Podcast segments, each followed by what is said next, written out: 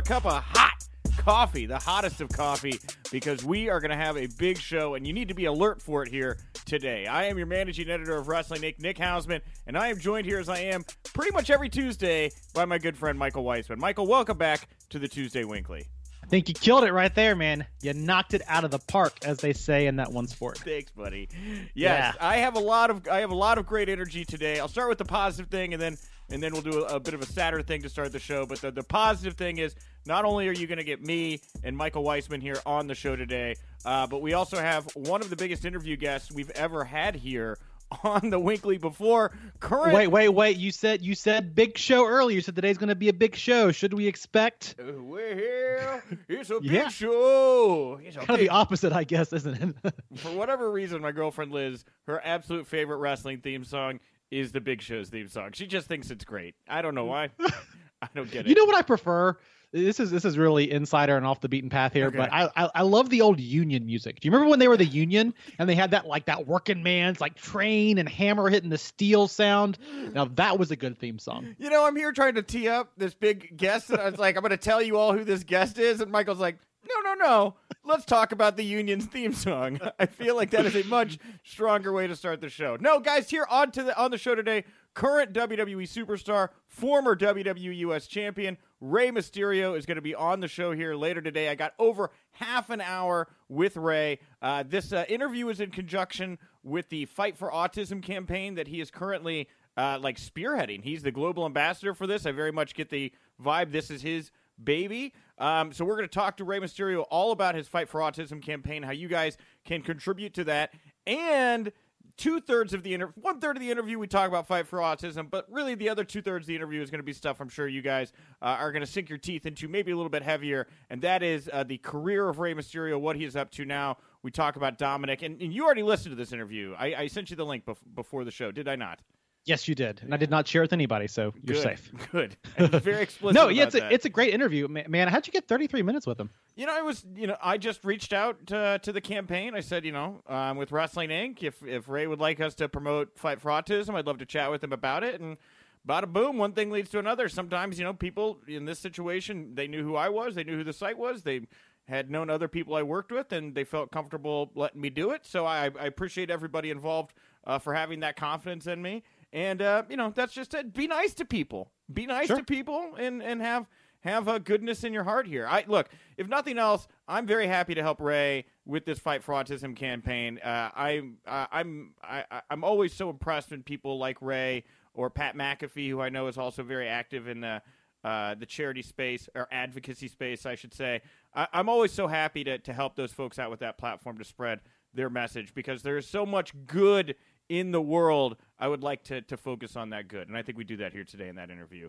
Great interview, man, and, and you hit it on the head here. He, he really is. You can you can hear Mysterio's passion for the good, for this cause, how much it means to him, and and there's some great wrestling stuff in the interview too. Right, you right. guys will hear all of that. But yeah, again, just hearing him talk about this and, and how much time he wants to talk about this fight for autism campaign that's really really close to him, and kind of how he came into this. Just a great conversation all the way around. So kudos to you. There we go. Hype, hype finished. You guys will get the interview here in a little bit. Uh, and on that, you know, I said we uh, a positive thing here. Uh, at the top of the show, I like to usually send out condolences and things like that. Um, not really so much a condolence this time around. Um, but uh, I read this uh, post from Marty Jannetty that he put up over the weekend on social media, claiming that you know he's partying so much and he fears that if he if he doesn't have a drink for one day, he goes through withdrawals and he gets very sick. And it's it's a very sad story. And Marty has been a guest on the show here. Uh, it was actually one of my favorite interviews we've done on the show, just because Marty was so transparent and candid in that particular interview.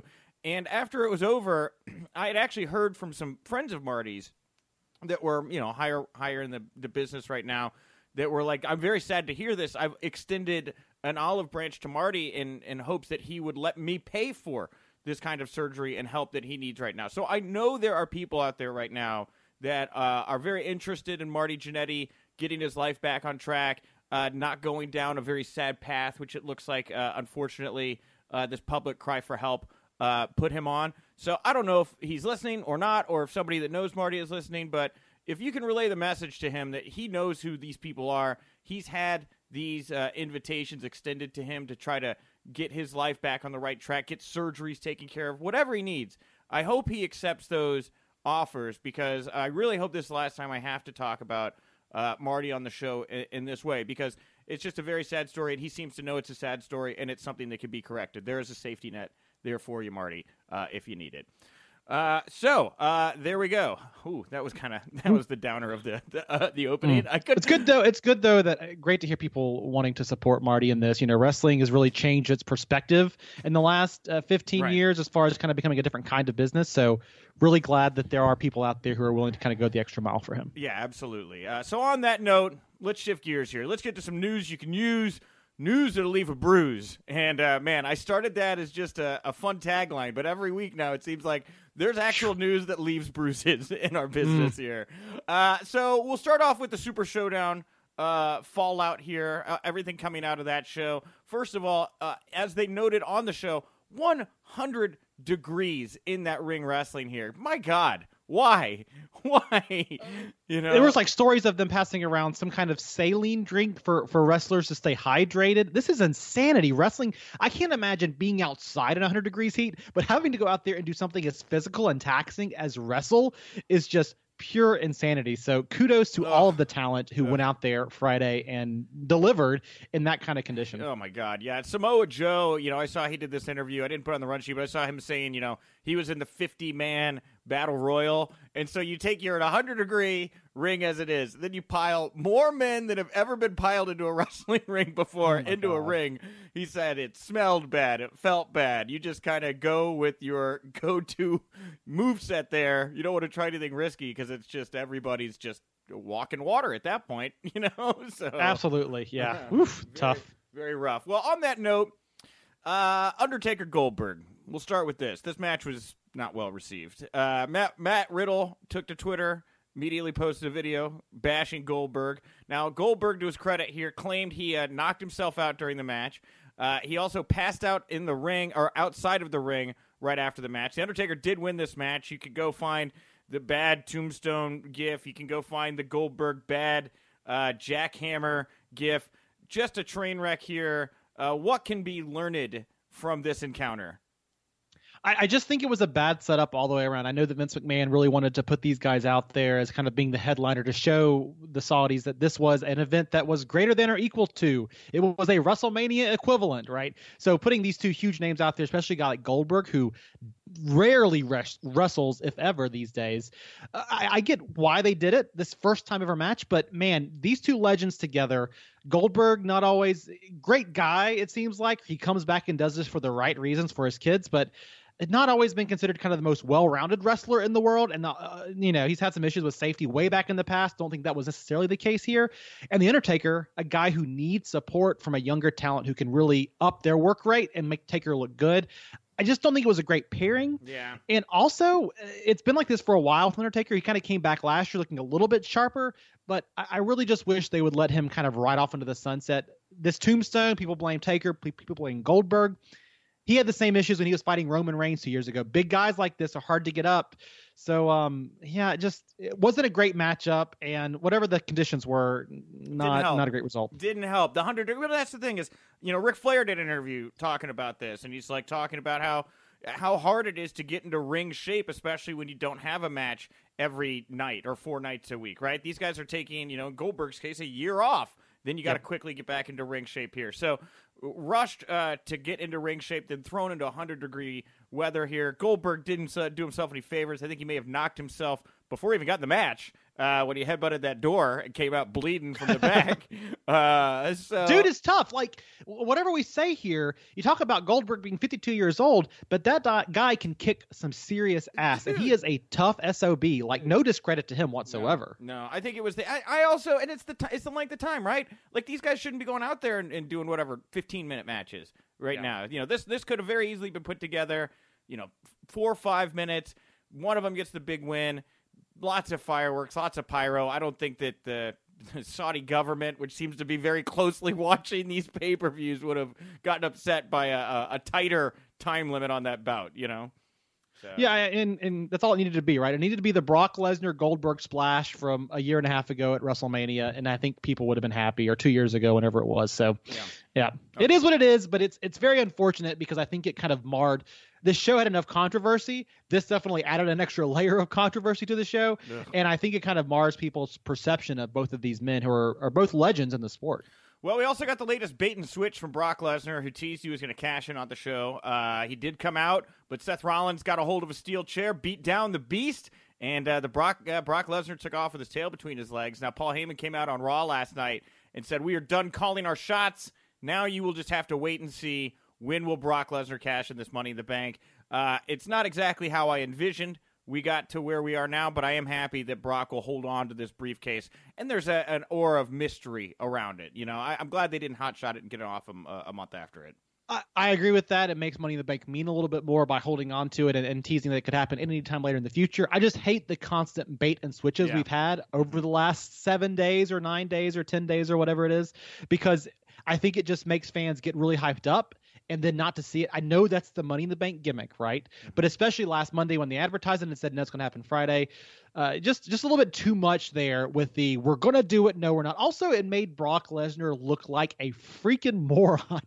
He had seth rollins dead to rights a week ago didn't cash in because he's gonna do it on friday and then friday comes out and gets walloped by this steel chair that kudos to seth rollins he carried it back to stateside and brought it to monday night raw last night. So it just makes brock look kind of like an idiot and and of course paul heyman with the trip there looked like an idiot as well. So it's fine. But to your point we're gonna see brock cash in probably i would think around the SmackDown move to Fox. I think that I think that's I think that's money. If not that that that first show on Fox would be where I would have Brock take the title off Kofi Kingston. Right, Kofi will have held the belt for nearly six months at that point. And uh, you know that's a strong run, and Brock Lesnar the one to, to dethrone him. I also thought it was interesting. Seth Rollins came out at the top of Raw in his promo and was like, "We aren't doing business like this anymore." I almost felt like he came out to the crowd and was like, "I went into the creative room and I told Vince." If you take the belt off of me, you are spitting in the face of your hardcore fans by going back and putting this on this temporary champion, Brock Lesnar. And I won that argument. That's what we should be cheering right now. It was so weird to me. Very meta. I always wonder with something like this right now, with so much exposure to the WWE creative side after Dean Ambrose, Jon Moxley's comments a few a while back, if if we're not reading more into it, or if they intentionally phrase things like that to make us read more into it. It's funny you mentioned that because I kind of had the same reaction. Like we're going a second layer deep here, right? It's a little bit a little bit edgy for. WWE. Yeah, yeah, it is. It's like the, the we're starting to get back into that territory where it's like younger brother thinks it's one thing, older brother's like, aha, I know the story being told here. So Right. Yes. Yeah. Uh, ESPN on that on the note of Brock Lesnar. Before we move on, uh, Dana sat, in chat with Dana White. Dana White said Brock uh, did not return to UFC because he got a better deal from WWE. Very straightforward, and he also confirmed that Brock appears to be done with UFC. So good thing they kept that money in the bank on him. You know, if you're gonna have Brett, does I mean Brock? Brock is far from done. I think with his WWE career, got to find inventive new ways to to keep this guy fresh. He's only 41 years old, and the dude is a, a beast of an athlete. I mean, he's got at least another five years in the tank if he wants to keep going at this rate. You know, he wrestles enough to kind of be out there and doing it, but not enough to kill himself. And his matches, of course, we know what those are like. So I think this dude could wrestle easily till about 47, 48 and not miss a beat. I don't know if he wants to wrestle that long, but not surprising here. UFC is a very different beast, though, and he's been gone from it long enough. I, I'm kind of glad to s- to hear Dana White say, "No, he's he's officially done for real." Yeah, and you know, I was going to bring it up here later, but you know, I'll, I'll, I'll mention the uh, the note here from I believe it was the Observer that says that WWE very happy with Matt Riddle despite all the social media comments where he's been calling out Brock and really just disparaging the legacy of Bill Goldberg and his wrestling abilities. Um, so no heat, I guess. But man, has he not set the table here for a fantastic uh, anticipated bout with Brock Lesnar? I would even say within a year or two. Absolutely. It's funny because, uh, you know, that's just kind of Matt Riddle being Matt Riddle. And I'm glad WWE is letting him have that voice. But if we do see this, I don't think it's going to be this year, calendar year 2019. No. I think 2020, when he gets the call up, you're going to have all this backstory to pull into this. And that video package is going to be phenomenal. Can you imagine Brock Lesnar holding Universal title and then Matt Riddle like winning the Royal Rumble and being like, I, I get what I want, bro. I want Brock, right? Oh, I just realized the first three letters in Brock are bro. am I du- am I a dumb person? That's amazing. Epiphany is happening right here on the Winkley. There you bro, bro. Here's what I like about this too. Somebody like Matt Riddle, people like, oh, he's so much smaller. But that's where the kind of technical aspect of what Matt Riddle does, his look, his style, will really build up this feud into something special because both have MMA backgrounds. Matt Riddle will be more of a legitimate competitor as a result of being able to lean into those holds and grapples and things like that. Uh, Shane McMahon beat Roman Reigns. He then celebrated on Raw by drinking champagne out of the cup he won at the greatest Royal Rumble, the best of the World Cup, I think, or the whatever the yeah, the greatest Rumble. Very bizarre. this made me uncomfortable. I I loved no no no no no no no. So so the match itself, right? Whatever. This was why does Shane McMahon get so much offense? Why did this match go 20 some minutes? I mean, I, made notes. I did the post show on Friday with Glenn, and we were talking about this match and how long it went and how strong they made. Roman Reigns had to fight his way back into this match at some point. What the hell? It's 2019. It's Shane McMahon, right? But it's a, it's a strange setup. They're really, you know, Shane McMahon, the most over guy on the roster when it comes to wins and losses right now. But I did like the segment on Raw where he came out and drank from the cup. That was money. I loved everything about that. Weird. Very he weird. He drank from the cup. It's like you have this giant cup. What's the douchiest thing you can do? Drink from it. The McMahon's drinking champagne from the giant novelty-sized trophy cup they made for themselves in Saudi Arabia. it's just, I don't know. It's it's just like a political cartoon that writes itself and played out in reality. You know, I don't know. I just like how and, and Drew McIntyre was right beside him and dressed up in jeans and a t-shirt. Like he's usually comes out in a kilt or his Irish or you know his his his not Irish, but um, I don't know what you'd call it, but his kind of his normal ring attire. Yeah. And um and yet he's standing next. He, tonight he's in jeans and they're drinking from a cup. Ew. Matching jackets. I don't know if you noticed this. They had nearly uh, the same leather jacket. Shane's had a an extra zipper on the left side, but nearly the same jacket. They were mm. twinsies. Mm. Uh, Randy Orton beat Triple H. I was real happy to see this one on the show. Uh, Triple H came out in his uh, his motorcycle because, again, as big if not bigger than WrestleMania, you got to go with the motorcycle if you're Triple H at Mania. Um, and uh, Randy Orton has now noted he would like to go on to challenge Aleister Black, who's been doing a public, uh, you know, calling out, open challenge type deal. And he also said he'd like to go after Finn Balor, who is uh, currently holding the first title he ever won in WWE, which is the IC title. A bit of a uh, resurgence here for, for Randy Orton. I'm all about it. I, I haven't think that I, I don't think they've done enough with Randy here uh, in the past few months or years. Well, this is a great way to capitalize, you know, catapult him back into that spotlight. I think the last I can't remember the last major major feud we had with Randy Orton, but um, the AJ Styles stuff earlier this year was good stuff. I, I really dug a lot of that. It felt kind of old school. And Randy Orton, he needs to be in this kind of spot, right? I know Triple H that match went too long, blah blah blah, but it was a solid outing. wasn't the best in the world, right? But it was it was good. And I like a pairing like Randy Orton and Aleister Black. He could do a lot for Black. That could be a great feud, different styles. Him and Finn Balor, there's so much to work off of there, especially for a championship. So, yeah, I'm with you, man. This is how you use Randy Orton smartly and also keep Randy Orton engaged as he comes closer to the end of his contract at the end of 2019. Mm-hmm. Yeah, definitely. He needed a big win like this, and so I'm happy with it. And I think that, you know, if I'm not remembering correctly, we did, you know, predictions Friday on the podcast, um, and I'm pretty sure I came out a little bit ahead on the Super Showdown prediction show than you did. That's fine. I don't really, I don't make my predictions anymore based off of what I think they're going to do. I make the, my predictions based off of what I would like, and I'm unapologetic in that regard. I'm, I'm wrong a lot in that regard too, so that's fine. Well, you five dollars, five dollar, ten dollar bet, right? no, jeez, if there's money on the line, I'd have to actually sit there and think about it, not just spout my mouth off. Mouth off. Uh, Lars Sullivan uh, did defeat the Lucha House Party, but by DQ after being triple teamed. Now, the Observer reporting uh, this match was originally uh, going to be just a dominant uh, showing by Sullivan, but they wanted to keep the feud going between these uh, four, uh, likely to set up a match here at Stomping Grounds, which I don't think this match has this match been made official yet. I don't think it was announced on Raw. No, they did the thing last night with the the match on Raw, but they right. didn't announce that one. Yeah, yeah, that's what I was because I knew they did stuff on Raw. I didn't I didn't know if they Sure. If they had a ma- if the match had been announced, but yeah, so you know that's fine. I actually kind of like this feud. I think it's cool. You know, uh, and maybe the Lucha House Party can. You know that was the most that was the most fire they've ever shown was, was a Super Showdown, just like going off the chain there against Lars. I mean, you know, I always wonder what kind of product does Lars Sullivan put in his beard to make it quite so pointy, but mm. yeah, mm-hmm. beside the point. Mm-hmm. The tears of his enemies. Uh, the Observer reporting Alexa Bliss and Natalya ultimately were not allowed to wrestle or even appear on Super Showdown Uh, this was a, uh, a directive given down directly from the Saudi Arabian government. Natalya did tweet afterwards. Every step matters. Very big blow and bummer here. I would imagine WWE desperately trying to get some historical flags they can set in the ground here to offset all the other negative uh, press they get in regards to these events. I can I can imagine they were not very happy that this was not allowed to happen. Yeah, what do you reckon has a bigger impact on the world and social justice? Would that be sending two women to Saudi Arabia and um, being told what you expected, which was they can't wrestle on the show, or I don't know, pulling out your big business deal with a foreign government who um, sometimes paid for stuff in uh, uh, blood money. So well, well, well, you, you know, good questions, good questions. And on that note, you know, some of these wrestlers, uh, two wrestlers in particular, did use this platform to try to do uh, some social justice here. It would seem Finn Balor uh, wore an equality shirt, posed right there on the ramp, and shared it out on Twitter. I think he shared that while he was still in Saudi Arabia. That's risky to do that one. So uh, I thought the same thing, right? But props to him for using that. Pla- he used his platform smartly, and, and kudos. risky.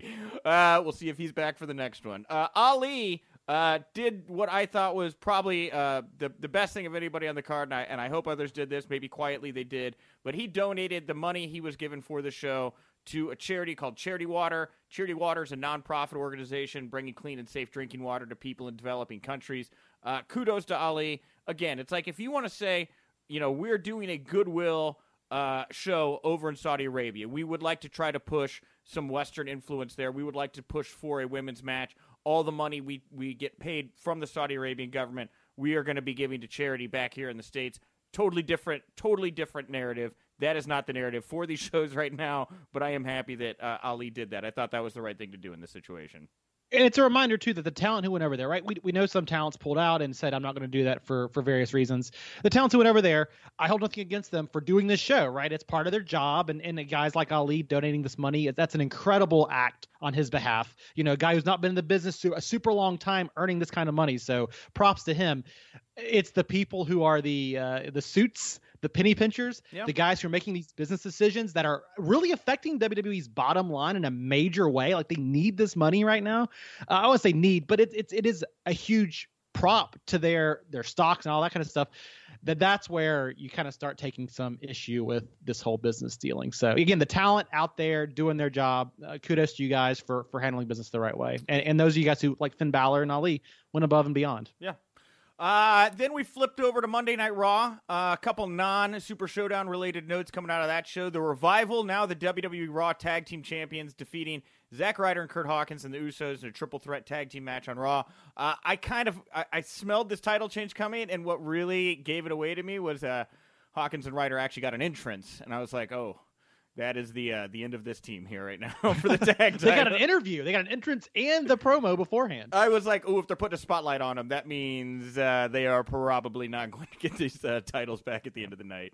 Uh, you know, good, you know, good for the revival, I guess. They're getting positioned a little bit better. I do like the allegiance here with uh, with Shane McMahon. I think it you know, puts them in a capacity that's certainly more engaging than you know drifting aimlessly throughout the rest of the tag team division. So we'll see how it goes. I'm, I'm willing to give these these guys a chance with their. Uh, I think it's their second Raw tag team title run. I hope it move. I hope it means we've moved beyond the comedy shticks and comedy backstage segments, and they're going to do something different with them. Yeah. But this whole thing is a microcosm of the greater WWE storytelling problem, which is Hawkins and Ryder had this big moment at Mania, right? So you've had the revival here, champions uh, lose, big moment at Mania. Um, Hawkins and Ryder win solely so they can say that Kurt Hawkins got his win at WrestleMania.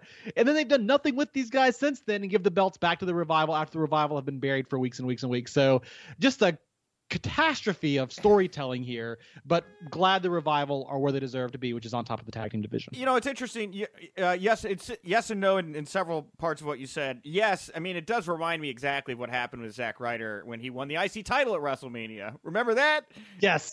it's like this is the second time they've Rydered him. So this time Hawkins. Oh, was, it's got it. It's got it. His name's in it now. That's yeah. the expression. You got Rydered. You got Rydered. You got a big win at Mania, then you were forgotten about, and your title was taken from you a month and a half later later. Uh, yes, uh, it is like they did it for for Hawkins to get the big win here, but I don't think that this is. I don't know that this is necessarily bad. I think they got a, a, a shine here. They could have been pushed more for sure with these belts, but these guys have been uh, building a base and uh, doing some pretty great content with their pod or their uh, wrestling figures podcast. and uh, their viral stuff. So these two I know are having a lot of fun right now. They got to share that mania moment. They're going to go back to being good soldiers here for WWE, and uh, maybe they'll get rewarded with another title run. Uh, but bottom line is, I, I, would get the I get the vibe these two are having a lot of fun right now. Maybe more fun they've had in a couple years for, with WWE. That's true, and and the, the, roster does need guys like this and go out there and, and do the work and entertain and not be focused on I'm going to be the main event every week.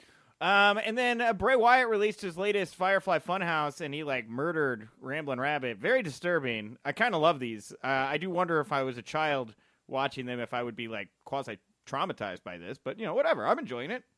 I think it's telling they saved this for the last hour of Raw every week yes. because it's kind of like the hour where we hope the kids have gone to bed and we're going to show you something a little bit more adult. He squashed the poor bunny.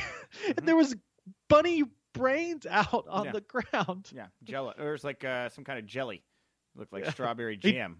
He, he, turned it into the jam. I think was the the connotation there. Yeah, he like he like tasted. it. He was like yowie wowie. you know, I, I dig it. But then, you know the thing is, they had done they've done these Firefly Funhouse segments in the second hour. I think they may have even done one in the first hour. Um, I I am with you. Keep this in the third hour if you're really trying to make that third hour difference. Like wait a little bit later, you're going to get some edgier stuff. Then you got to keep this thing to the third hour. Giving it away in the second, I, I don't, I don't know that that helps you in the in the model you're working towards. Absolutely, and it keeps your fans engaged. The fans who are tuning in to see that as it happens live. Like I, I, wish, again, said this last week. My soapbox: do not show us the live shots from the arena of people watching it on the screen. It takes you out of the moment, and everything about these skits are the immersive nature of how it's kind of outside the world of pro wrestling. So please stop doing that. But otherwise, yeah, love the segment. Let's talk a bit about my favorite thing in WWE, the 24/7 Championship. Uh, Jinder Mahal won the title at the airport on the way to Jeddah, Saudi Arabia but he lost it back to R-Truth while he was sleeping on the plane. Then Truth hid in like a bathroom, like an airplane bathroom, protecting the belt. Uh, then at Raw, uh, Truth got trapped in an elevator with a couple superstars, including EC3. Drake Maverick was in there, Cedric Alexander, uh, one or two more. Carmella was in there. Um, anyway, they all had like a moment in there. They had like some pretty funny bits, I thought, in this elevator. They got out, big schmaz. Truth barely escapes uh, by the skin of his teeth, and I'm sure we'll see here tonight on SmackDown. Mike, that this was my favorite part of Raw. And I feel bad about that because it's like I want to be like, "Oh, you're putting too much creative into this." I feel like you're not even trying with other parts of your show. But if this is this is what it is and this is where they're going to get inventive and they're going to have fun and and be creative, you know, who am I to who am I to complain? I, I don't really think that this was uh, I, this was far from the worst part of Raw last night it's working, right? It, yeah. It's one of those things we all saw the title when it came out a few a few weeks ago, and we're like, oh no, here we go, and and all of a sudden on Twitter, every week people are like, "Oh, that that was good. That was good stuff, right? That was some good shit." So, I I dig what they're doing here. Uh, I think you're right. It's it's odd how much creative time they're putting into this. I'm enjoying it. The stuff over the weekend was amazing. Yeah. And but R-Truth flies to Saudi Arabia, doesn't even wrestle a match, loses and wins back the title.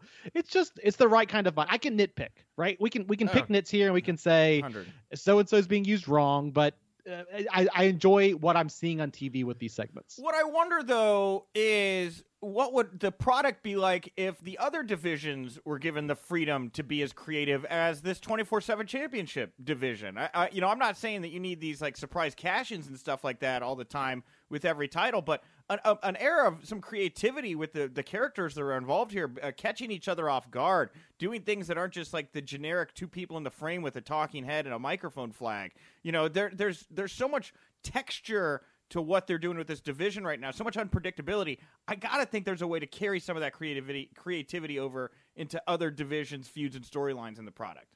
Well, I find it interesting that the things that we're latching onto, right, the 24 7 title, which is mostly taking place outside of the main arena, um, I, the the F- Firefly Funhouse segments, those kinds of things that we're talking about every week are not typical wrestling things. And the things we're kind of complaining or having issues with are the typical pro wrestling storylines that are very lackluster. And then you think about the fact that this this company has how many producers, how many writers who are from outside, as that video from a couple of months ago showed, are from outside the normal scope of the pro wrestling industry. And so you put two and two together and you're like, this company might be onto something with storytelling outside the typical pro wrestling arena.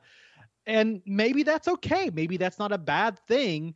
Uh, it's just uh, it's a fascinating way to look at the product this company is putting out right now. Yeah, very very interesting times for the WWE. Uh, and uh, good news here for uh, fans of Big E. He'll be back tonight on SmackDown Live. He's going to team up with the New Day, him, Xavier, Kofi together, taking on Kevin Owens, Sami Zayn, and Dolph Ziggler in a six man tag. This guy, Big E, has been the king of Twitter for the entire time he's been out. I expect a hero's welcome for this man tonight on SmackDown. I know. What was it he said over the weekend that he was basically he they couldn't fire him? Yeah, he said they couldn't fire him if the, he compared himself to George Costanza dragging the like World Series trophy through the parking lot, and he was like, "They can't fire me. No way. I couldn't even try. If if I tried, I couldn't get fired right now." This is the I am so hyped for him to come back here and just see the reaction he's going to get. Of course, being back with the New Day alongside Kofi Kingston, especially, is going to be great. And I hope this does at some point lead us to seeing more from Big E. I know people love the New Day, but I could just imagine a Kofi Kingston Big E feud to follow up this title run. Ooh. That would be amazing. Can you imagine if he turns tonight and lays out lays out Xavier and Kofi unexpectedly? Oh, man, that'd be fantastic. I, mean, I would love to see them. Now, this is me fantasy booking. Big E, Kofi blames Big E for not protecting him against Brock whenever Brock cashes in, right? There's your Kofi says, "Come on, Biggie, you're there to protect me. What happened?" And you set up a feud that way, and you could then tie that into Biggie and Brock feuding on down the road. You know, it just hit me. Who is Kofi Kingston feuding with right now? Dolph Ziggler. Big E has was friends with Dolph Ziggler way before he was in the New Day. Hmm. Hmm. Right. Mm. Right. Now that takes us to Stomping Grounds here, which is in two weeks on June 23rd, where Dolph Ziggler is going to take on Kofi. It's going to be in a steel cage match, so we're going to try to keep these players out of it. The Owens, the Zayns, the, the New Day members here. Um, I don't know.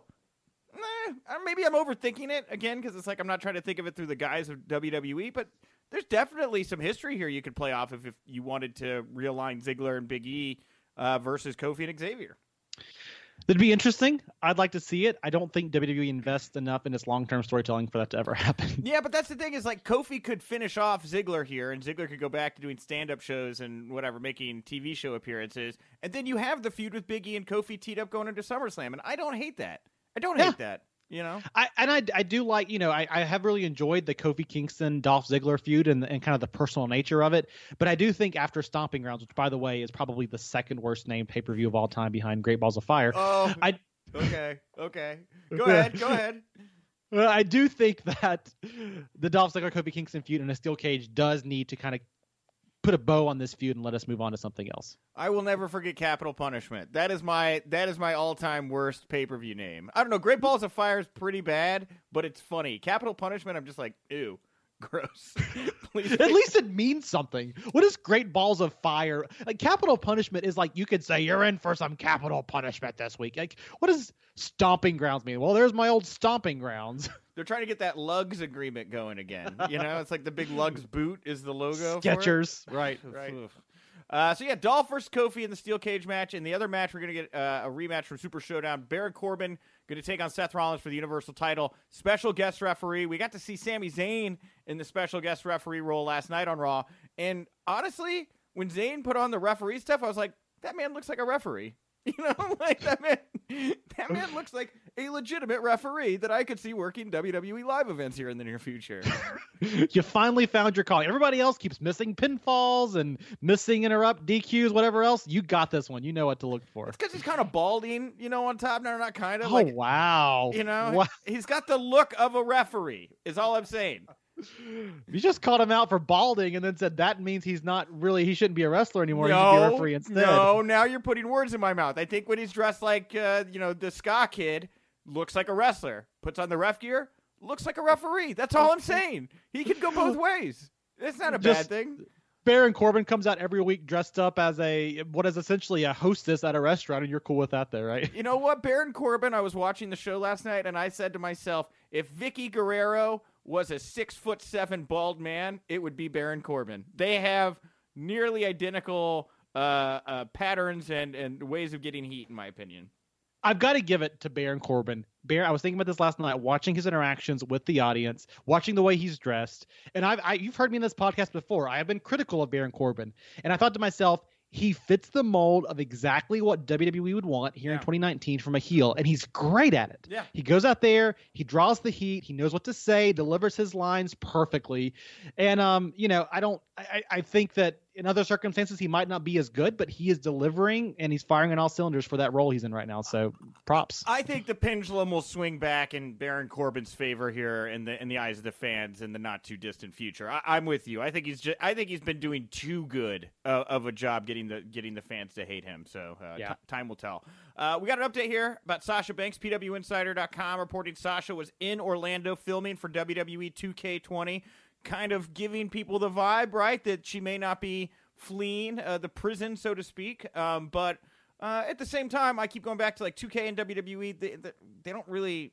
They're not run the same. Like 2K does its own thing, you know. Yeah. Like, They've so- had plenty of guys from outside the company come in and do this work before too. So yeah, whatever. So we'll see. Just an update.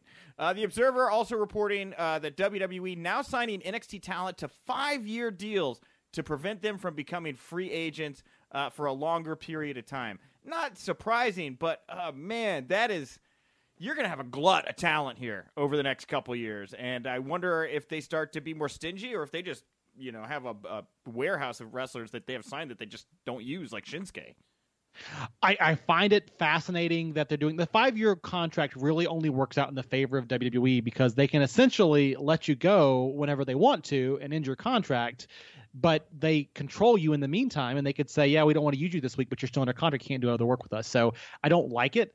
I, I understand why they're doing it to protect their business, but I, I if I were an NXT talent and I see AEW over there, if I had some connections and I was having some some heat behind me, or even just the way you can get by on the indies these days, I might rethink that depending on what my career options were. Now, this you know reminds me of what the comments you heard, of course, over the weekend about Jon Moxley and and what he said about Triple H kind of buying up the indies and all of that. This is this feels a lot more like somebody trying to buy up the indies. Now, I, I take those comments with a grain of salt because if you go back and you look at when NXT kind of got hot and the way the indies kind of rose alongside NXT, I don't think the intent you can say that and say, well, it felt like Triple H was trying to buy up the indies, but the fact that the indies are thriving now, I think, kind of undercuts that argument. But moves like this, five-year deals, locking up talent from the indies, feels a lot more like I'm trying to lock up the indies. Yeah, and again, it's like uh, you know how how how seriously do talent make WWE a goal right now? You know, if I'm if I'm an independent guy right now and I'm seeing AEW coming up, how happy everybody is over there. Hell, Joey Ryan chose the independents. He's like, I'm going to live this uh, vagabond lifestyle here. You know, town to town. Uh, you know, you, you hear all the, the doom and gloom backstage unhappiness stories at WWE, and you think, man, if I if I'm going to make that gamble there, I'm going to lose a half decade of my career to that gamble. I wonder if it if it doesn't prevent more guys from leaping elsewhere and considering different paths. D- does the equation change, however, Nick, if you were to be guaranteed only an NXT contract? We'll sign you to NXT and you can stay there for as long as you want. Does the fact that you could get called up to the main roster impact that decision making at all? That's inter- it's an interesting question. You know, it's like, yeah, you can just live in Orlando. You can hang out with X Pac and his dog Lula, who, by the way, I believe is back at the Performance Center right now training this week. Congratulations, Sean. Happy for you. Um, but uh, yeah, you know uh, that that maybe would maybe that is appealing to some guys to just stick to an NXT deal. It does sound like their travel and their hotels and things are covered under that deal. A lot more stability as far as, I mean, AEW, brand new. They're giving out contracts, but we don't know the longevity there yet. NXT, very stable, backing of the entire company. I think that the, the thing about NXT, people are worried about getting called up to the main roster, which makes that deal seem a lot more dicey when you see how people like EC3 have been used. They're like, I want to work for Hunter. I'm terrified of Vince. I don't want to do to deal with this maniac. Uh, let's talk about a couple guys who've just left uh, WWE. Of course, you brought up Jon Moxley. Jon Moxley and Kenta, the former Hideo Itami, are both now a part of G- the G1 Climax tournament, uh, New Japan's uh, yearly tradition. A lot of matches in the G1 Climax. It goes on for what, like eight weeks or something like that? I mean, it's Yeah, it's a couple of months. it's massive. So these guys are about to work their bodies to the bone. Um, uh, happy for both of them. I cannot wait to see some of the matches that Moxley gets to present here. And, I, and the same for Kenta here. You know, this is a guy. I know people online. They say, "Oh, he, he got the injury bug or whatever," but I think he was cleared to wrestle for several months towards the end of his his WWE tenure there before he got released. So I, he's pent up. He wants to wrestle. Um, I, I'm excited to see both these guys in the in the G1. Handcuffs are off, and there's nothing like I'm gonna sound like an announcer saying this or a promo guy here, right? But there really is nothing like the G1 Climax. It's so cool how they tie in all these wrestlers, give give all these amazing matchups throughout the course of this tournament, and it really pays off in some big ways with the winner, of course, getting the title shot here. So I love it. Uh, professional wrestling is lucky to have it. I know, of course, back in the day when when Impact did their uh, what was it the the series they did the Bound for the, Glory tournament or whatever. Yeah, the Bound for Glory series tried to invoke some of this, but really the G1 Climax has this on lockdown. So excited for these two talents to be in here to kind of mix things up. Yeah, and again, it's like you know when AEW launched, people were like, "Oh, you know, how's this going to affect everything?" New Japan has just gotten stronger. Like I feel like in the wake of this, they're making good moves. They, I could, I could sense it uh, when I watched Wrestle Kingdom last year and uh, or earlier this year, the top of the year, and I was like, wow, they are really double downing on LIJ Bullet Club, right? They are they are really getting behind these two brands again, going back to what they know. They had a couple guys out there like Okada. Uh, you had Suzuki Gun that were that were not really part of those factions that were strong entities. I was like, this has got this is a stew with a lot of good ingredients here right now. And you drop Moxley in, you drop Kenta in. I mean, New Japan right now going into whatever's going to be this hot October between WWE and AEW, they're they're positioned pretty damn well right now and they're they're what they're doing over there is still unique enough that fans can be invested in what AEW is doing, and also tune over to New Japan for something, seeing some of the same talent, but also feeling a little bit different. So uh, I'm really happy to see them using guys like this, and I think it's really going to help their westward expansion as New Japan continues to try to grow in this market here in North America. Yeah. They, uh, also, they are they're bringing the Super J Cup here back to the states. Three three days in uh, the states. They'll also be in Dallas later this month. So, but why do they? Well, that's my only concern, though. Why do they keep picking sites like that? There are a lot of other sites I feel like they should go to that would be wrestling hotbeds, like when they were up in New York, that I think would draw bigger crowds. Maybe that's just me, but I think they're trying to work that West Coast market pretty hard. They're like, you know, it's a hop over the pond, literally, right? Like geographically, it's it's tighter. Um, I, I don't know. They've been working that West Coast. That seems to be the market they've been trying to hammer the hardest. They're going to Dallas here. Obviously, they did a show in Charlotte a few months ago, and, and, yeah. and, Charlotte's great, classic wrestling, but not where I would go if I'm trying to capture a hot wrestling market. You know, uh, good question here. I'll see if I can't get somebody from New Japan's management team. get on get, that, Nick. Try to get an executive here. Whatever. I got Rey Rey Mysterio in just a few minutes, folks. Uh, AEW news: AEW has signed Rafael Morffi. Uh, P- PW Insider is calling this a big time hire for them. Morffi previously worked as WWE Senior Director of Live Event Marketing. He handled the live event department. He worked with the New York Mets before WWE and the New York Cosmos after WWE. He's also worked for Impact, MLW, House of Hardcore, with Hall of Famer Jim Ross and others through his Signature Move Productions company. Uh, big congratulations, Rafael. Rafael hires me to host the Jim Ross, Jerry Lawler events or just Jim Ross events when they're here in Chicago. I, d- I did a couple in New York as well. I've personally worked with him. I I can vouch. This guy is great. Uh, congratulations to Rafael. Um, he'll do a great job. Wonderful. What it sounds like you're saying is, of course, you were paid to say those nice things. I was. You know, here's the great thing about Rafael. He's the kind of guy. So, like, I was in New York doing the the Jim Ross Lawler event. Right, great event. After the show's over, I'm hanging out, and Jim's like signing, and I was like, "Hey, Rafael, Jim's got all this like barbecue stuff over here. Can I can I grab something to take home? And he's like, take whatever you want, Nick. and that's like getting the key to the the office supply cabinet right there. Only now instead of flash drives, you have barbecue sauce. Barbecue this, sauce, main event. This mustard. is a great hire. I love this because it shows how seriously AEW is taking their product and their business. You know, you, you hear you hear rumors of it. You hear like, oh, they're going to try to go out there and, and fight against WWE maybe, and you've seen them grow. And a hire like this says yes, even in the live event live event department, even with that kind of marketing, we're going to go after somebody big who can help us get the product out there the right way. So it's, big props. It's been incredible watching Rafael over the past couple months because I went to Impact Homecoming in Nashville. He was there handling it. I went to MLW here in Chicago. He's there handling it. I'm like, you work for everybody. And then as I sit here and I, and I recap this, it's like, yeah, he was literally working for everybody. He's very well liked. Wonderful guy to have boots on the ground with. So great hire here for Rafael. Uh, AEW also announced uh, the latest match for Fighter Fest: Hangman Adam Page versus MJF versus Jungle Boy versus Jimmy Havoc. Um, I would think this is going to be a match to, that Page will win to give him some fire going into the Jericho bout. But you know, I think there's something here with him and MJF, and I wouldn't be surprised to see MJF uh, with some shenanigans pick up the victory here, maybe with a pin over Jungle Boy or Havoc. I like that scenario, but I even like even better, as they say they're going to take wins and losses seriously. Page winning and MJF being so pissed off that he cost Page the title come all out. I will tease next week on the Winkley, yeah, you will be graced with an interview from MJF. Uh, Okay. Yeah, so you can you can hear directly from the mouth of the beast uh, his thoughts on Adam Page. I'd release it this week, but we want to save it for next week because next week's Fighter Fest. But I already have it in the can. It's great. It's very good. Did, did he unplug your microphone like he did over at Fightful? no, but he did also not ever get my name right. He called me Ned. He called me a lot of things during this one. That's awesome. So, That's fantastic. Uh, I think we'll actually play it next Tuesday on the show. I think that'll be when you're back on. I'll save it for then. Uh, and Kenny Omega has revealed that Fighter Fest will be streamed live for free via the BR Live app. Very cool, especially in the wake of all the fans that shelled out 50 bucks for Double or Nothing. I like that they've got their kind of smaller, quote unquote, B shows, I would guess, uh, around their tent tentpole events, and they're just going to give them away and create create a bigger fan base rolling into rolling into October. Good good It- thinking. Good job. It's a great way to, in the absence of live TV, use this to kind of keep promoting your product. People who heard the rumors now, they'll tune in for this. Also, that BR Live app, right? I still have it on my phone. I installed it for AEW. So you're getting some use out of that and saying, hey guys, this is where we're going to be. So it promotes that app as well. So great call. You know, you just brought up the absence of live TV, which I really don't think could have been a better pivot into this next story. Uh, in- That's so true.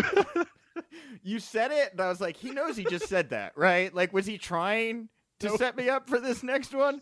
oh god, you just feel bad. I just like it's I like sad puppy dog over there. And right? I like him. I like Impact. The product is good. The people there are great to me. I like many of the wrestlers. I like. I just like. The, I like Impact overall. Great people. But this is a very unfortunate story. So PWInsider.com rep- reporting that Pursuit. Well, you could have known this if you tuned in. Pursuit aired a repeat episode of Impact this week, not the new first run episode.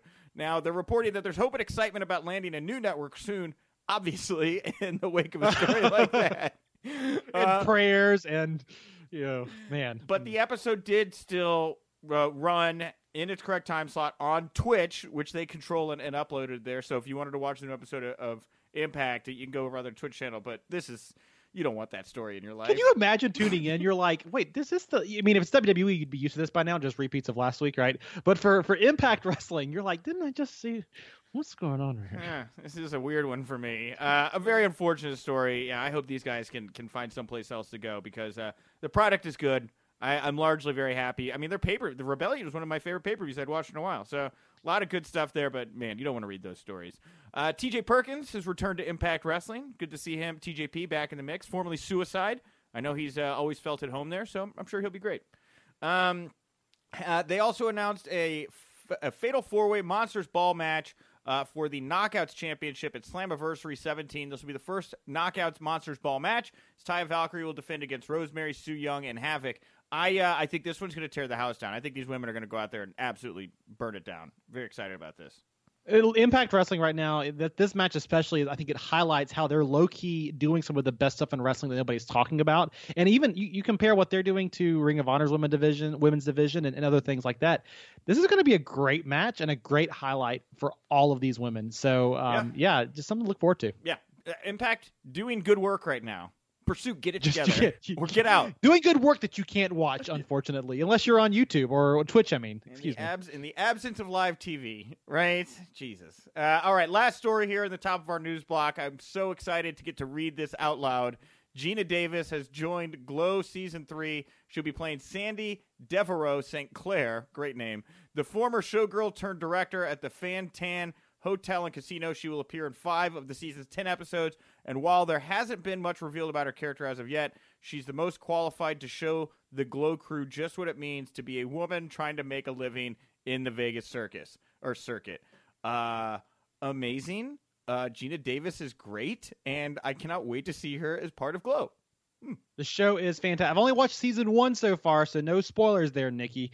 But um, this is a fantastic show. Uh, love it, and I love big hires. Geena Davis is a great talent, so this yeah, will be great. you got to go watch all of it. It's great. All of Glow is good. But I was sitting there and I told Liz this, my girlfriend. She got very excited. She already likes Glow, loves Geena Davis. Big win for women here, all, all over, I'm sure. But it's like Geena Davis did A League of Their Own, which I think is probably the movie she's most famous for, right? She's great in that movie. Um, and that was all about a women's baseball team in like the 40s. And now she's doing like a women's pro wrestling entity in the 70s. I just think there's a little fun parallel there. What I'm getting at is book Kit, her younger sister, from a league of their own, and they can finish this in a ring now, right? We just do a crossover, a league of their own into Glow season. Three. I just like how you're spinning this off into a league of their own, the universe, like their own Marvel universe here of sports shows. Yes. My guest at this time is a three time WWE champion, three time WWE Cruiserweight champion, five time WCW Cruiserweight champion. He is also the global ambassador for Fight for Autism, a new digital fundraiser that is being launched this Sunday on Facebook, Instagram, and Twitter. It is Rey Mysterio. Rey, thank you so much for taking the time to chat with me today. No, no, thank you, man, for having us on here and uh, for letting us speak a little bit about the campaign and about what's going on in my career. Absolutely. Well, let's talk. Let's talk about the the campaign here to kick it off. I think this is great what you're doing. You know, uh, what led to you uh, getting involved with Fight for Autism and launching this campaign? You know, there's a um, a group uh, which is my team uh, from the UK that uh, brought this opportunity to my attention, and uh, you know, going to my previous years of, of being in this business um, I can relate to a lot of kids that have had or that still have autism that are huge, but I mean huge wrestling fans. And how do I know this? Because at many of my appearances that I've done throughout my years, uh, parents have walked up on the line that I, where I'm signing and have either brought their kids with them and have mentioned to me that that their son or their daughter has autism but when wrestling comes on, that there's a connection there, and especially when they see Rey Mysterio.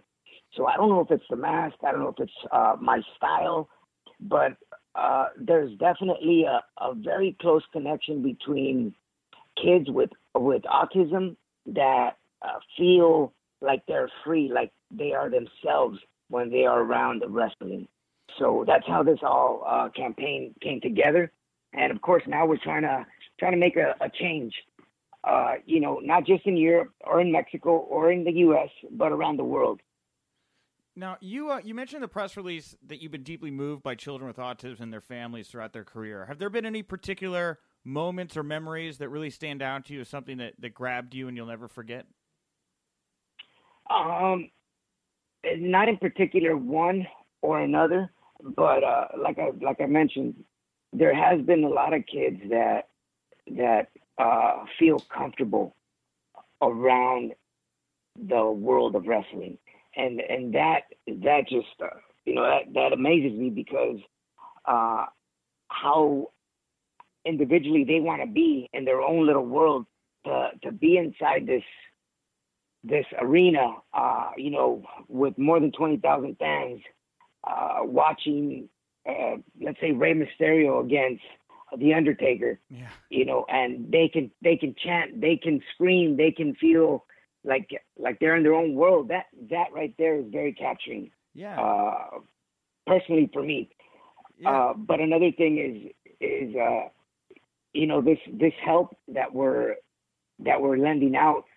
You know, this is only the beginning. So there's uh, not only helping the kids that are autistic, but also trying to understand the families that live with the daily struggle, you know, with their kids or with the other siblings that are not autistic, but uh, the autistic uh, child, um, you know, tends to, to drift away or be in his own in his own space. So we're trying to understand the whole uh, meaning and concept behind uh, autism and see if we can make it better. Yeah, what are some of the things you've learned about autism and maybe some of the common misconceptions people have about it?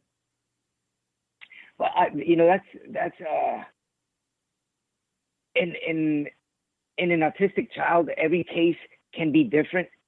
Um, you know, some some kids uh, that are autistic might not even uh, would like to be around wrestling because of the noise, because of the atmosphere. Yeah. Others can uh, tolerate it and and feel like they're in their own world.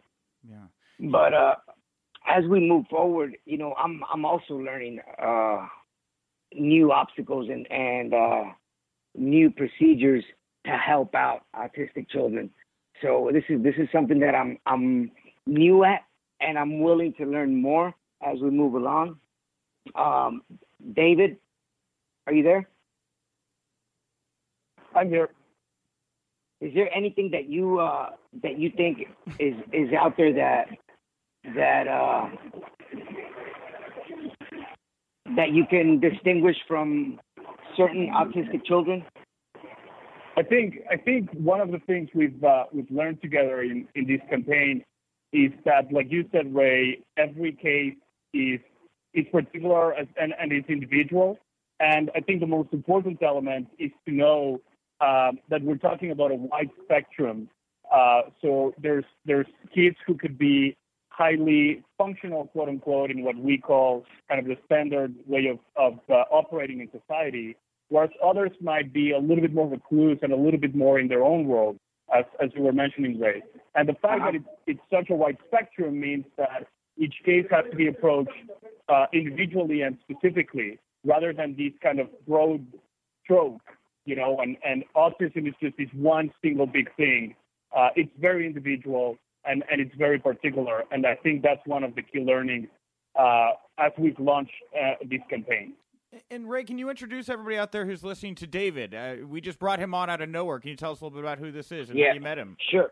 David David is part of my of my team, and we've been working on some projects outside of the uh, autism campaign. But uh, you know, as as I move forward in my career, and uh, eventually, um, I'm going to end up pushing wrestling aside and focus on on a whole different avenue.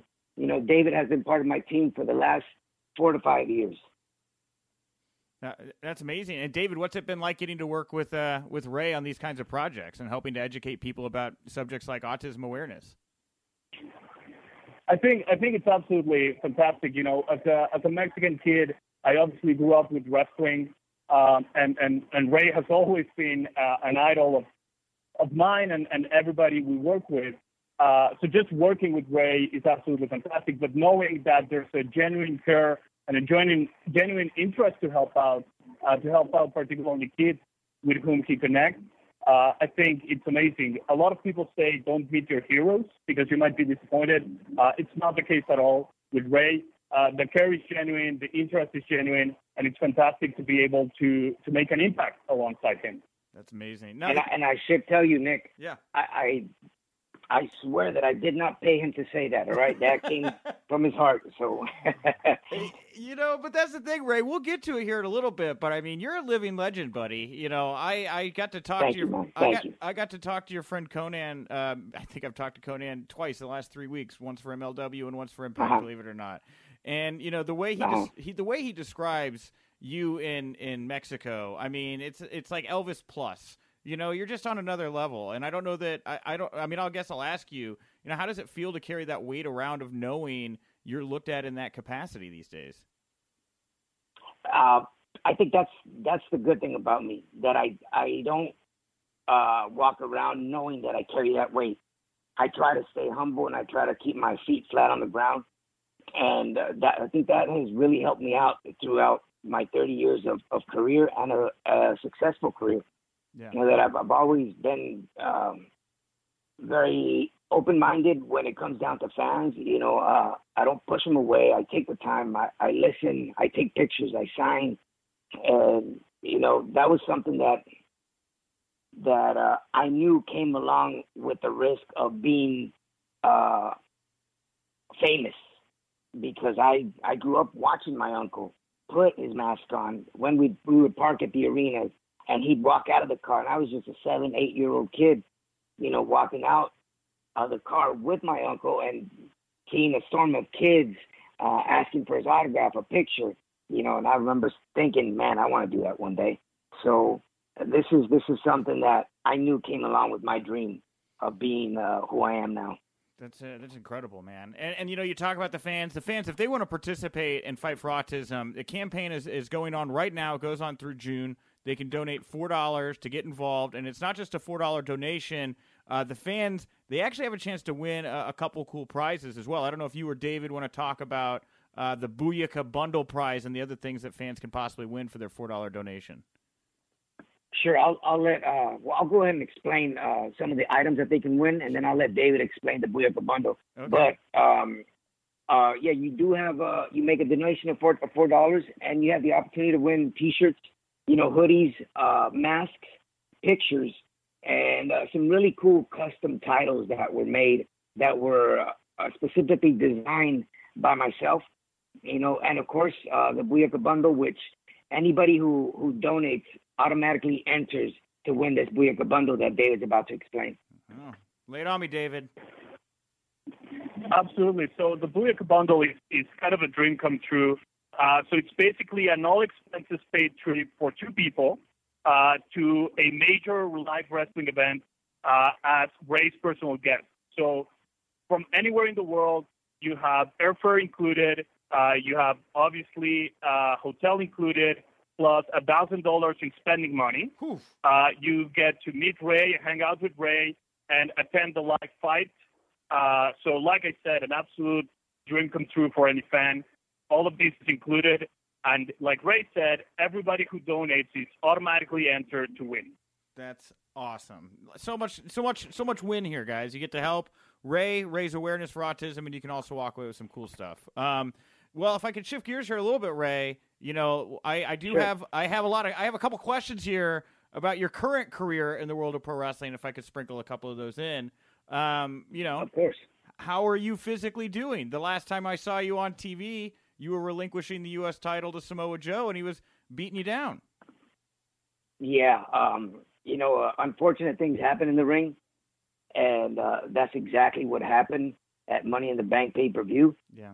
Um, for some reason, uh, and of course, when you're in there uh, full action and full adrenaline, you have no idea uh, the referee's count or or if he even if he's even aware sometimes that uh, uh, the opponent is grabbing the rope while he's doing the pin but most refs are nine out of ten times they're right on on point and on spot.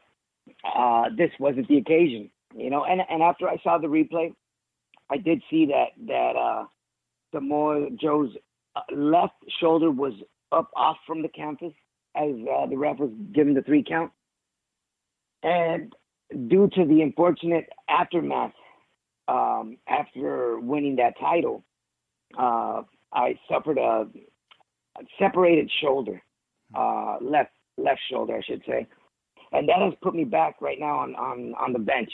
So the only thing I've been doing right now to to recuperate is I've been doing some PRP for the last two weeks and slight rotation movements on my left shoulder, trying to see if I can be back uh, possibly late June or uh, sometime next month, July. Oh, well, that's not too long. Well, that's good news for everybody. Then. No. Yeah, that's that's great news. Now, what? Now, Yeah. what led the decision to have you drop the title to Joe then, as opposed to writing out this, or even having Joe like face somebody for the title on Raw?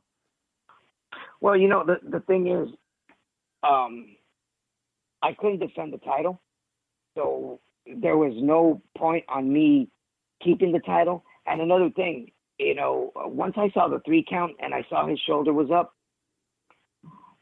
like anybody else would say, that's not my call. It's the ref's call, Yeah. and, and you know, figure it out with the ref. But I like to work on the on the right side of things. So um, I clearly did not win that title the way I would have loved to have won it. I got you. So what what was the best thing to do? Return it, get better, heal up, and then ask for another title shot. Okay. Yeah, fair enough. Now, now your match with Joe uh, really didn't last too long at WrestleMania. How did you feel about not getting as much time as, as maybe you guys deserved at WrestleMania this year? Man, those shows are, are kind of crazy. You know, you uh you have and it seems like every year uh the shows keep getting longer and longer, but you know, that's the risk you take sometimes when uh the show might be too carried or there's a certain amount of time for uh that whole pay-per-view to to go on. So, you know, it was a, an unfortunate matter, but you know, it's it's not the end of the world for me. Yeah. I think I've I've uh, given plenty of great matches throughout my career, where I don't think the fans have missed anything yet. Yeah, absolutely. Now, would you would you like to see WrestleMania cut down, or would you like to maybe see two nights of WrestleMania? Like, what do you think would be something that could uh, could appease everybody here? Uh, well, yeah, that's a hard question. It's, it's something that you would really have to put some thought into it. But it's it's not even a bad idea to possibly uh, do a, a pre WrestleMania show, like even on that same day, start a little bit early Yeah. And give the first maybe the first five to six matches, you know, um, to kick off Mania. Have a good break in between, uh, sell some merchandise, and then uh, move on to the big show. Oh, thinking like a worker, of course. Uh, now, now I, I wanted to ask you about somebody else you've been feuding with, or briefly feuded with. I thought you'd get more time with, and that was Andrade. Talk to me about this guy. How how you enjoy working with him, and you know what they're doing with him in WWE right now. Man, I, I've uh, that was the first guy I, had the opportunity to face, uh, or to, to do a um, what what believed to be a good storyline. This this kid is is awesome, man. I uh, I've mentioned it before in, in previous interviews that I, I every time I was in the ring with him, it, it felt like I was. There's a certain um, affiliation with how I would move in there with Eddie. Yeah. Uh, that's this is this is how good he is. This is how on point he is, and how he's he's also he's thinking a step before you even move forward. So he already knows the positioning. He knows uh, exactly what to do and how to do it. So uh, my hats uh, go off for Andrade, man. He he's definitely a future of the WWE. That's huge praise to, to compare him to Eddie like you did, especially coming from you. I mean, what do you think a guy like Andrade needs to do to, to up his game to, to get that kind of success right now? He's just like anybody else. You know, uh, once you can dominate the the mic skills and you can dominate that English, uh, you know, you're bound to become a star. Yeah. So I really, I, I've seen him work on his English uh, in the past, and and he's he's moving, he's moving forward. You know, it's it's a slow process because I know English can be very hard for some. Uh, for others, it can be a piece of cake. But uh, once he he dominates um, his English lyrics, I think he he's he's on his way to stardom. You know, AJ Styles is another guy I want to ask you about. He said that a, dr- a match with you would be his dream match. What do you think of uh, the Wow. work AJ's doing in, in a in a statement like that from from AJ? That, that that's a big that's a very big statement coming from AJ. You know, although we would probably have been wrestling uh, maybe around the, the same amount of time, you know, uh, AJ was never part of the WWE until recently. Yeah. So uh, you know, he was doing his thing um, in uh, in Impact where he was at, you know, and I was doing my thing in WWE. Then after I left independently, and then I come back, and now he's there. So I I, uh, I would really love to to throw down with AJ in not just in a regular stage. I think in a big in a big stage, a WrestleMania stage, and and put it on the line. You know, I think that's that's one of the matches that uh, can go down for the history books. Uh, last last uh, wrestler I'll just ask you about before getting to a couple of the topics was you had some all time classics with Brock Lesnar. Uh, he is a beast. He's very violent. Um, would you welcome another clash with uh, Brock? Uh, why not? You know, I ended up with Brock um, early at his career. Yeah. You know, and and I mean, I, I've every now and then I'll go back and and people post on social media some of the feuds that or some of the matches that we had, and we were doing some crazy things for for for that time. You know, this was 2003, maybe. Um, you know, and, and the what you were seeing was believable. So I wouldn't mind going back in the ring with Brock at all. I would love it. Um, what do you think about this uh, Firefly Funhouse that Bray Wyatt is doing right now across Raw and SmackDown? I'm I'm still waiting to see the the full outcome of this.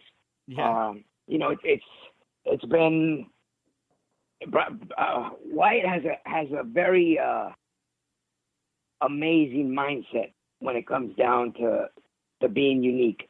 So, uh, like I said, I'm I'm waiting to see the the final outcome and see what this turns out. I'm sure he has something up his sleeve that nobody is expecting sure. and is going to surprise. I haven't expected anything he's done up till now. It just keeps getting a little weirder each week, you know? yes, he is. But that's great, though. Oh, that's a lot of fun. Um, uh, talk to me. I wanted to ask you. You know, you've been with WWE for so long now, since you know your W time in WCW. How's your relationship with Vince McMahon evolved over the years that you've worked for the brand? I think it's definitely evolved uh, at a great pace. You know, uh, 14 years prior to me leaving, and and now coming back. So let's say close to 16 years of being part of WWE. You know, but uh, honestly, when I came back, it, it really did feel like home. Yeah. Uh, you know, and, and uh, my relationship with Vince has always been great, and it, it was a relationship that that built to where it's at right now. You know, it didn't start from uh, from the moment we met. A great relationship. You know, um, I was very intimidated at first by Vince. You know, uh, because I I knew it was going to be really hard for me to get uh, an opportunity to perform at that level with that company. Yeah. And uh, when the belief was there, you know, I put in all my my effort and my my mindset and my sacrifice to give the best, and that's what I've been doing for the past uh, 16 years. Yeah. Um, now there's the uh, there's Vince's you know Raw and SmackDown, and then of course uh, you got the Yellow brand over there. What do you think of NXT and the work that Triple H has been doing with that brand? I think he's doing an incredible job. You know, I think uh, um, NXT has been uh, recruiting their own fan base. Commentating is unbelievable. The matches are unbelievable. You know, the fact that they can uh, do NXT like any WWE show, uh, Europe, uh, Mexico, U.S., you know, and travel, you know, it kind of prepares them to be to get ready to be on the on the bigger stage because NXT is already a big stage, you know, within its own uh, right. So uh, I think uh, Hunter has done an incredible job with uh, revealing NXT slowly.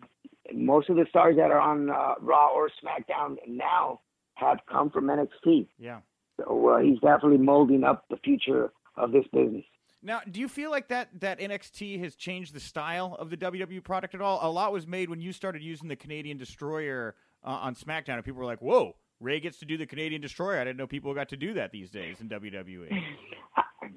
I, I I don't even recall me asking if I could do it or not. You know, I've always uh, lay out what I want to do, and and uh, there's no buts or or ands. You know, uh, unless um, you know something is is limited and is off uh, limits completely because uh, um, it's saved for something in particular. Then I I don't even want to mix my my uh, thoughts into it.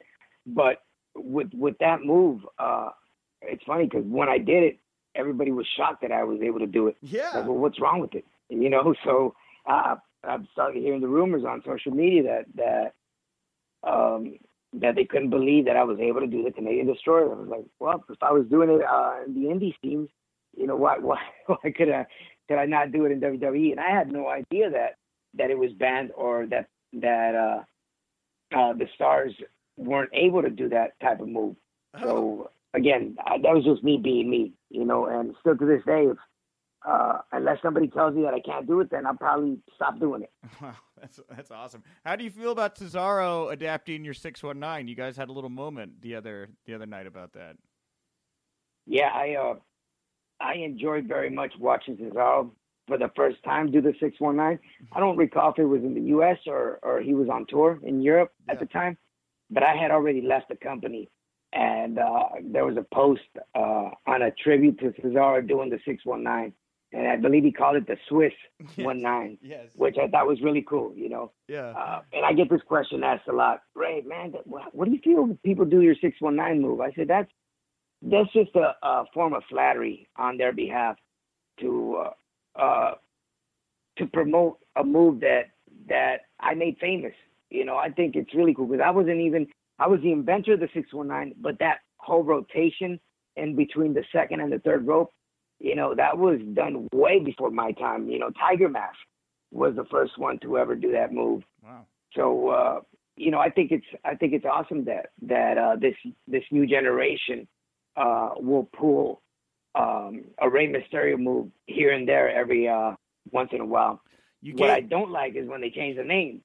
Mm. Uh, I think they just they should just call it the six one nine and say, "Hey, there you go, Rey." Unless it's Cesaro, right? Then it's okay to call it the Swiss One Nine. Is that okay? yeah.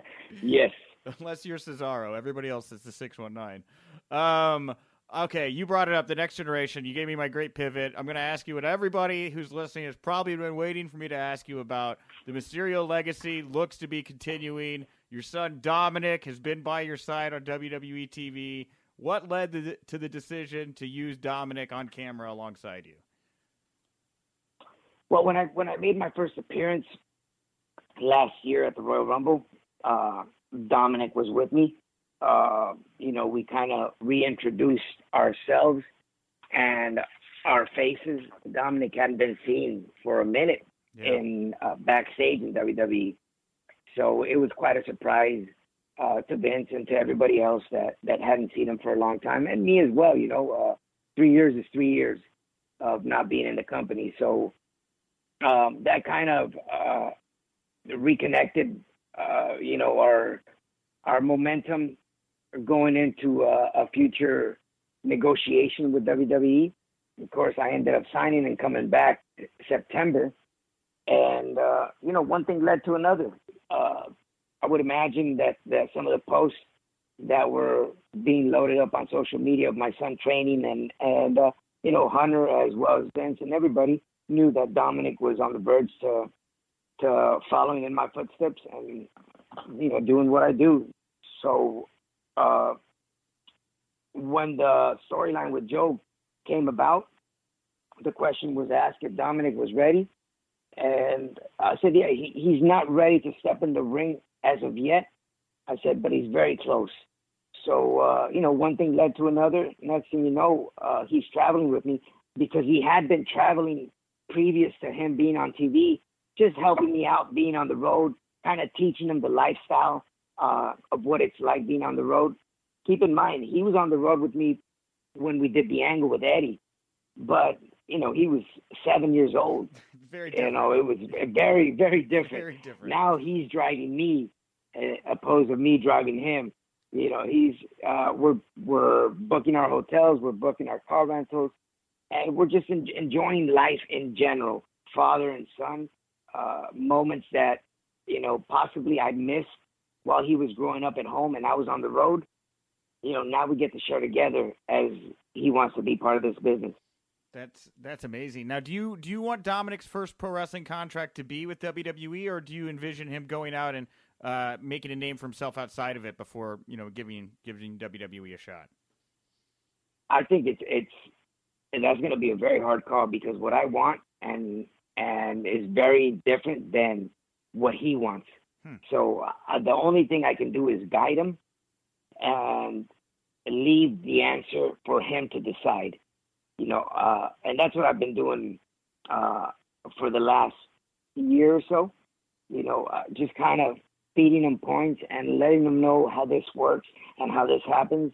And at the end of the day, you know, he's man enough now to make the decision on his own. I can't decide for him.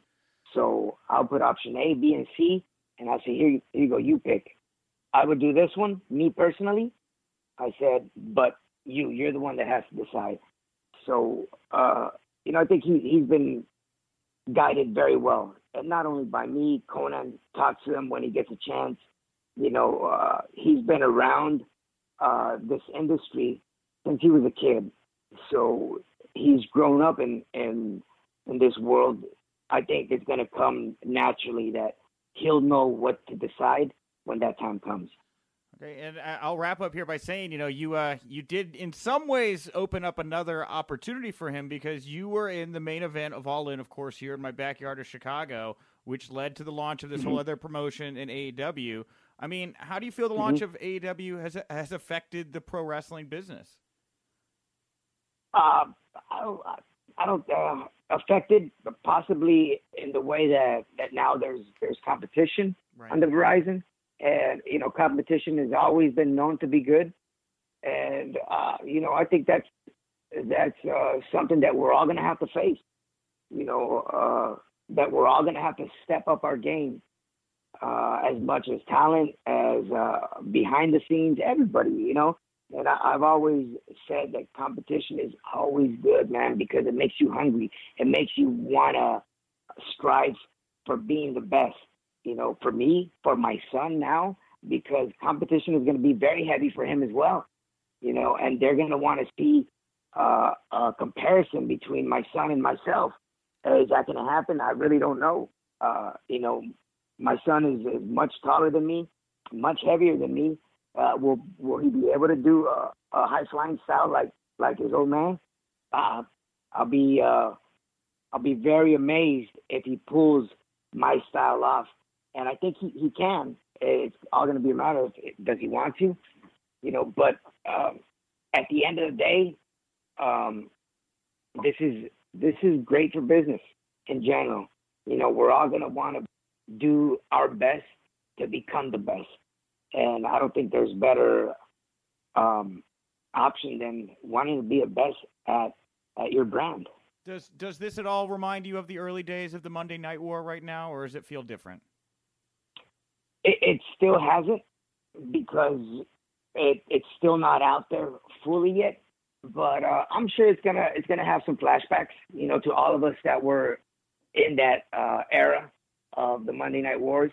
But um, you know, at the end of the day, I think uh, the buzz is, is going around already, and you know, a lot of people are gonna either crank up their energy level or or just feel confused, like what's going on. Yeah. But I think it's gonna it's gonna be the other way around. I think everybody's gonna wanna, you know, work hard at their craft. That's wonderful. Cool. Well, Rey, hey, I want to thank you so much for taking the time to chat with me today. Uh, and again, uh, Fight for Autism, this amazing campaign that you've launched here uh, alongside David, who I know is still on the call. Uh, is there anything you want to leave everybody here with today uh, about Fight for Autism before we wrap up the interview? No, I think I think it's it's very cool if you can help me spread the awareness to uh, uh, and it's not only Rey's fight for autism, but it's our fight for autism. You know, I, if you would have asked me this uh, five or ten years ago, uh, Rey, do you ever see doing some type of charity work? You know, uh, I probably would have told you I have. I don't. I don't think I would. You know, um, this finally came uh, and was presented to me at my table uh, it's something really special that I think uh, I'm going to learn as we move along. And what better way than to to help the youth, you know, that are fighting with autism survive and make it a better place for them. So help me spread awareness, please. Awesome. And David, real fast, can you give everybody the website they can go to to donate the four dollars and enter the uh, the drawing for the Booyaka bundle and everything else?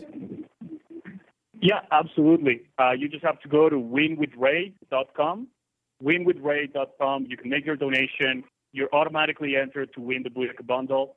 Uh, you can win T-shirts, hoodies, custom masks. It's amazing, and more importantly, you're you're helping a great cause. This is this is our fight for autism for sure. Thank you very much, Michael Weissman, for joining me at the top of the show to talk the news today. And thank you to Rey Mysterio. Again, it's winwithray.com. $4 donation. You're given to a good cause, and you also have a chance to win some awesome uh, prizes uh, from Fight for Autism and a chance to go hang out with Rey Mysterio at a WWE live event. It really doesn't get any better than that. Uh, thank you again, uh, Rey and Fight for Autism, for, for setting that one up. If you guys like the show today, if you like the show every day, we're here Tuesday through Thursday in your ear holes on the podcast. We're also on the Ringside Wrestling app, free to download. We do a video version of the Winkley every Friday. Michael Weisman will be back. Uh, joining me in the in the co-host seat this Friday is Raj is still on vacation. Uh, but if you do like the show, go over to our iTunes page. Five star ratings, nice comments, always appreciated. You can also go to our Pro Wrestling Tee store, uh, buy a shirt, take a photo of yourself in the shirt, the Wrestling Inc. shirt. You tag me, you tag the site. We'll retweet you. We'll give you some love, and you can let everybody know this is your spot for pro wrestling news. Uh, this was a big show today. I had Michael Weissman. I had Rey Mysterio. Tomorrow will also be a big show. I have Justin LaBar on the show. I also have the hottest free agent in pro wrestling, Eli Drake, will be on the show telling, talking all about why he recently left Impact Wrestling, uh, not taking that match with Tessa Blanchard at United We Stand, what his future looks like, AEW, a lot more. You guys are going to love it. And I also got the chance to talk to uh, Ring of Honor television champion Shane Taylor. He will also be on the show tomorrow. Two big interviews. And uh, I think the thing everybody's going to probably be on the hook tomorrow night about to hear about is obviously Shane on a tear right now is the uh, TV champion, but he's also recently been tagging with Bully Ray quite a bit mm. at Ring of Honor shows, including at Madison Square Garden. And I do ask Shane Taylor, what do you think about the Bully Ray incident? The ROH TV champion, you're going to have to tune in tomorrow to find out what Shane Taylor uh, thought about that. Uh, Michael, is there anything you want to plug, promote, put over here to wrap up? Couple things. Not only will I be joining you later this week on the Friday Winkly, I will also be back later today. If you're listening to this on Tuesday, I'll be doing the post game show um, this evening after SmackDown. Of course, we'll have Matt Morgan on as he is every Tuesday, but also I'm bringing a special guest with me from my good old days between the ropes, and you might know him from Sporting News. Brian Fritz will be joining us for the SmackDown postgame show, and he's been getting some major interviews lately. Samoa Joe, a few other people, Roman Reigns recently. So I'm looking forward to having him talk a little SmackDown tonight. And then, of course, as always if if you like what I do, if you don't like what I do, either way, follow me on Twitter. I am at the Real Wiseman. That is the best way to keep up with my writings that I do for Wrestling Inc. And you know, I have some pretty cute animals in my household, two cats and a dog. So if you want to see pictures of them, follow me on Instagram. I am at wiseman.ma. Why do Crosby, Stills, Nash, and Young Lyrics follow me everywhere? Two cats and a dog? No, it's two cats in the yard. Life used to be so hard. Now everything is easy because of you. That's what the words are. Uh, thank you all very much for tuning in. Uh, I am at Wink Rebel over on Twitter. Uh, and remember, if you winked, you didn't miss it.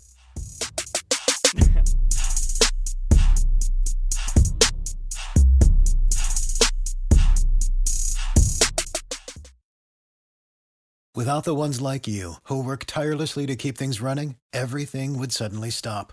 Hospitals, factories, schools, and power plants, they all depend on you.